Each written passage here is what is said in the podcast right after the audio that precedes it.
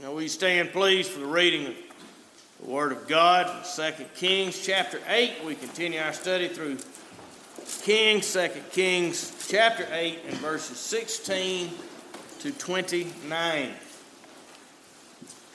In the twelfth year of Joram, the son of Ahab, king of Israel, Ahaziah, the son of Jehoram, king of Judah, began to reign. Ahaziah was 22 years old when he became king, and he reigned one year in Jerusalem. His mother's name was Athaliah, the granddaughter of Omri, king of Israel. And he walked in the way of the house of Ahab and did evil in the sight of the Lord, like the house of Ahab, for he was the son in law of the house of Ahab. Now he went with Joram, the son of Ahab, to war against Hazael, king of Syria, at Ramoth Gilead, and the Syrians wounded Joram.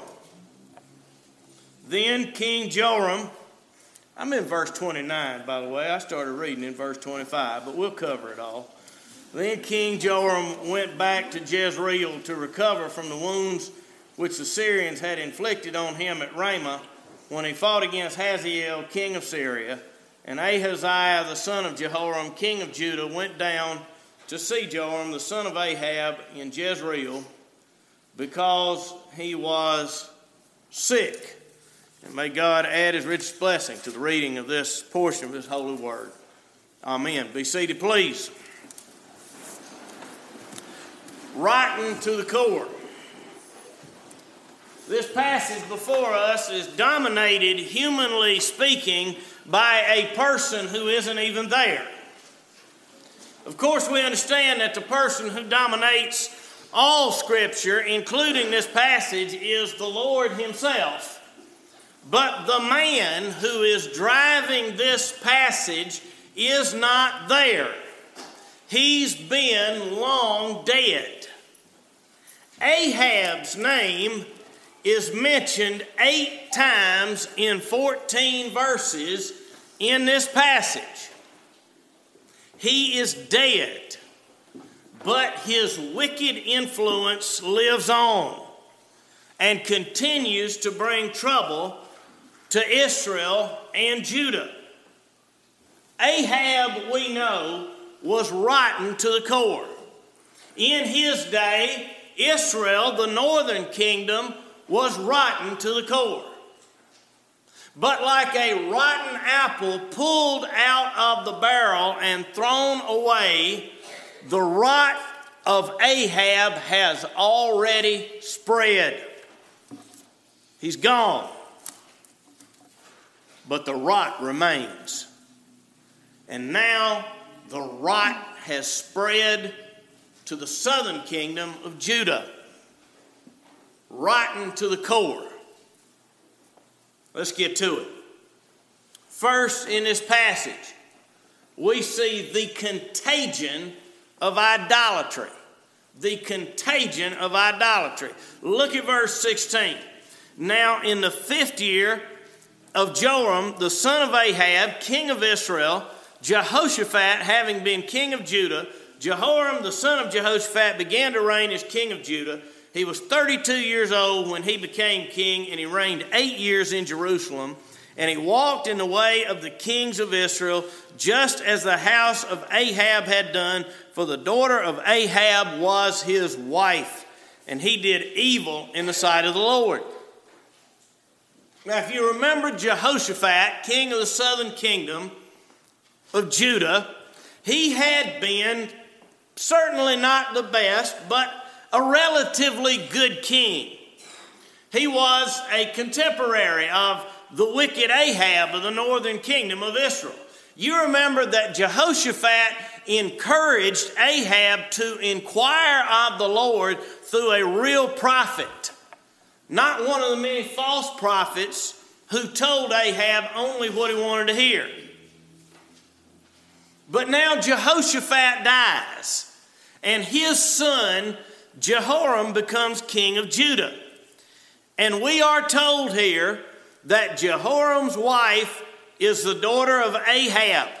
So he walks in the ways of Ahab. I realize that a scenario in which a good monarch passes away and the next generation that takes over has an icky marital situation is a totally foreign concept in the fall of 2022. But in the ancient world, those things happen rather frequently. But you see, the corruption has spread. Ahab's family was bad enough. But then he married Jezebel, you remember, the daughter of the Syrophoenician king. And she imported the idolatry of Baal from her country into Israel. She made Baalism the state religion of Israel and exterminated true prophets of Jehovah. Their son, Jehoram, you notice the names are so similar and mixed up on both sides. Their son was not a Baalist, but he was very evil. and relatively good king Jehoshaphat of the relatively better southern kingdom of Judah either permits or more likely arranges a marriage between his own son and heir apparent and the house of Ahab. It was good politics. With the Syrians on the move from the north, it was advantageous for Israel and Judah to be a united front. From Jehoshaphat's point of view in the south, Israel was the only buffer between him and Syria. So he needs to be on the best possible terms with Israel. So his son marries Ahab's daughter.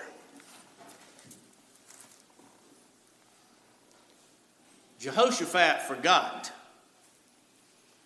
that there's something worse than having the Syrian army come against him.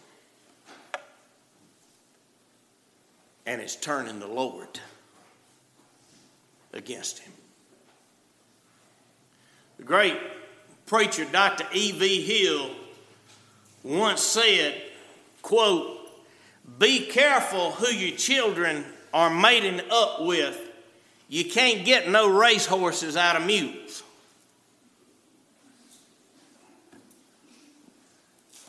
Scripture could not be any clearer on this. 2 Corinthians chapter 6. Do not be unequally yoked together with unbelievers. For what fellowship has righteousness with lawlessness? And what communion has light with darkness? And what accord has Christ with Belial? Or what part has a believer with an unbeliever? And what agreement has the temple of God with idols? For you are the temple of the living God. A Christian is forbidden to marry an unbeliever. Christian must marry a Christian, a real Christian, not someone who says they're Christian, goes to church when they have to, but someone who lives and breathes Jesus Christ. If you have to ask someone if they are a Christian, it's because they're not. You don't have to ask a real Christian. A real Christian is a self evident Christian. It's already obvious that Jesus Christ is the highest priority in their life. If Jesus Christ is not the absolute highest priority in your life. You are not a real Christian. You are what they call a nominal Christian. Christian is simply a word. And you need to get saved today. And If you are a real Christian, you have no business getting in a relationship with or marrying a non Christian or a nominal Christian. If you are a Christian parent, you have no business allowing your children to get into relationships with or marry non Christians or nominal Christians. We must fight this hand, tooth, and nail. It says, He walked in the way of the kings of Israel, just as the house of Ahab had done, for the daughter of Ahab was his wife. And he did evil in the sight of the Lord. Do you want your children's tombstone to read, He did evil in the sight of the Lord? And don't let them mess around with unbelievers. And it keeps getting worse. It metastasizes like cancer. Look at verse 25. In the twelfth year of Joram, the son of Ahab, king of Israel, Ahaziah, the son of Jehoram, king of Judah, began to reign. Ahaziah was 22 years old when he became king, and he reigned one year in Jerusalem. His mother's name was Athaliah, the granddaughter of Omri, king of Israel. And he walked in the way of the house of Ahab and did evil in the sight of the Lord, like the house of Ahab, for he was the son in law of the house of Ahab. Jehoram dies, and his son Ahaziah becomes king of Judah, and he is a biological descendant of Ahab through his mother and an in law of Ahab through the royal line of Judah.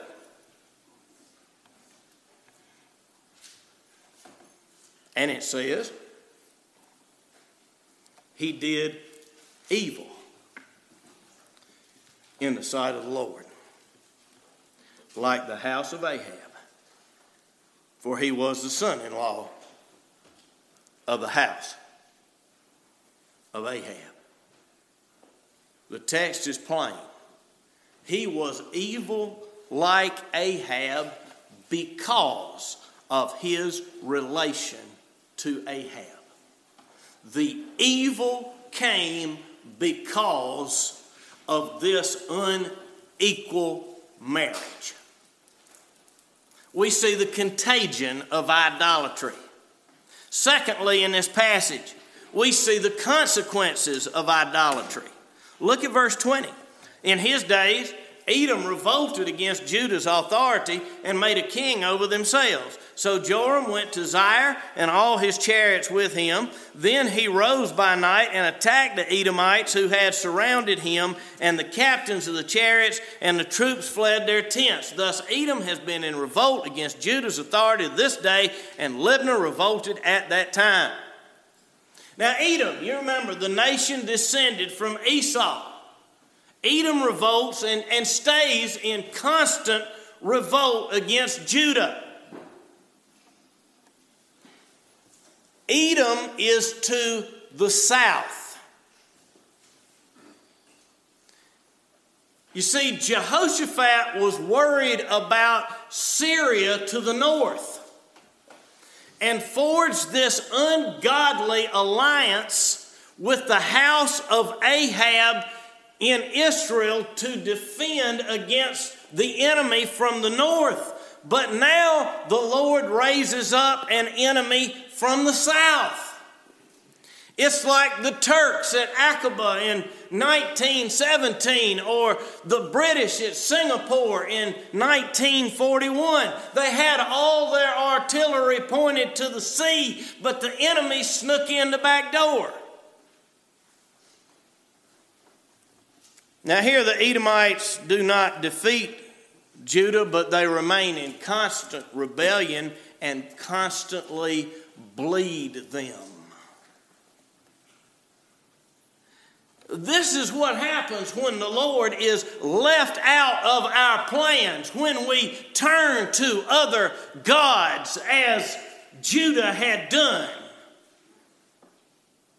When we turn to other gods like Baal in Israel or trust in politics down in Judah or in money or in power or anything else, when we leave the Lord out of our plans, He has a way of blindsiding us to show us the foolishness of our thinking.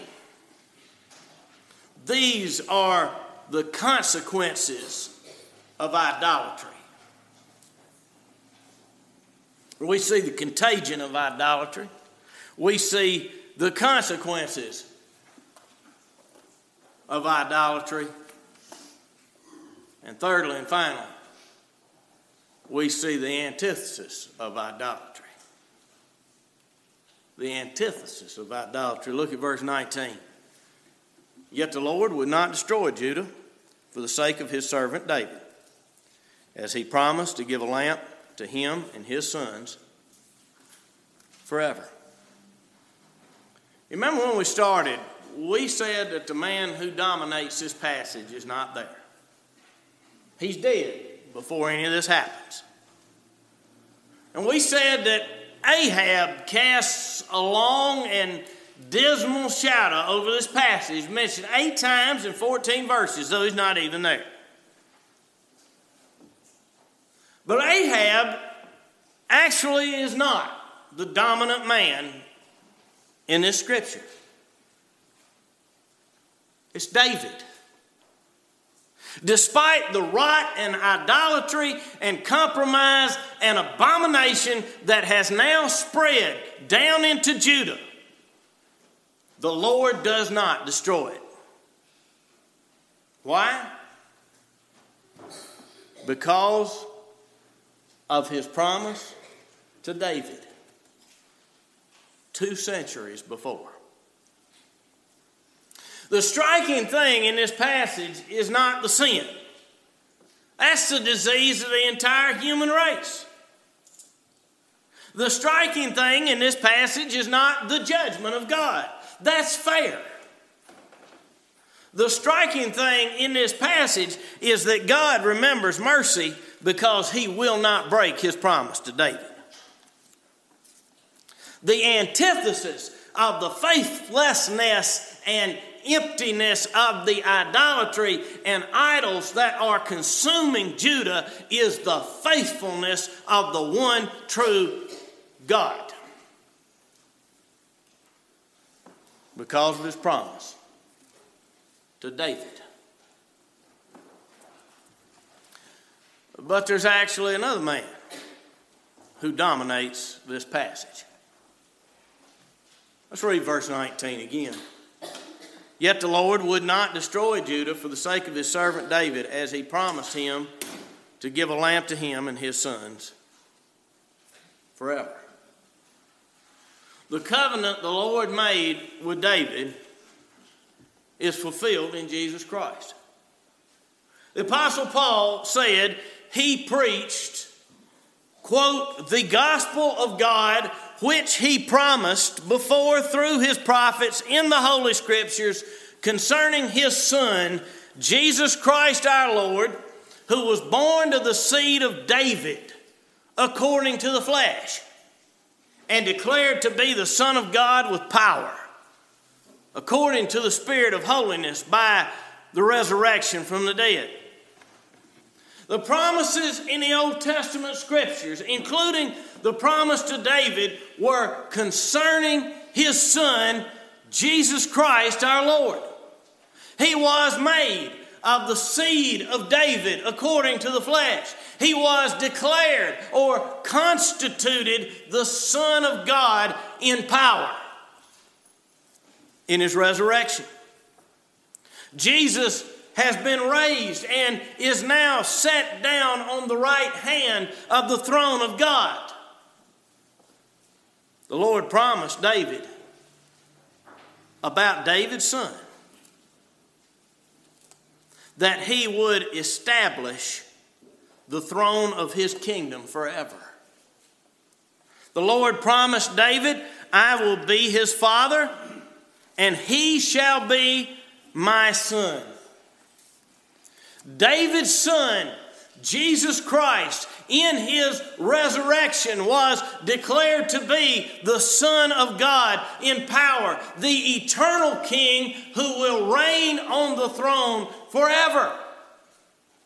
Jesus Christ is the reason the Lord showed mercy to Judah in spite of their sins. It was because the Lord would not break his promise to David that he would send his son Jesus into the world. And he is the reason the Lord still shows us mercy in spite of our sin. Before he was raised, declared to be the Son of God in power, and seated upon the throne forever, the Lord Jesus had to fulfill the covenant the Lord made by shedding his blood, dying for our sin, our unfaithfulness. Our Lord Jesus, at the Last Supper on the night he was betrayed, said, This is my blood of the new covenant, which is shed for many for the remission of sins. That's what this table is about the Lord kept his promise to David. The old covenant is fulfilled in the new covenant in which Jesus, the son of David, shed his blood for his people. And upon the fulfillment of his work, the Lord raised him up and made him the Son of God in power, the king on David's throne forever for all who are in covenant with God by faith in Jesus Christ. This is a table of mercy, a table of the grace of God. The cup we take is the cup of blessing. So now, as we prepare, to come to this table and sing from the Green Book, number 242, the psalm they sang that very night. We shall take the cup of blessing and call upon the name of God.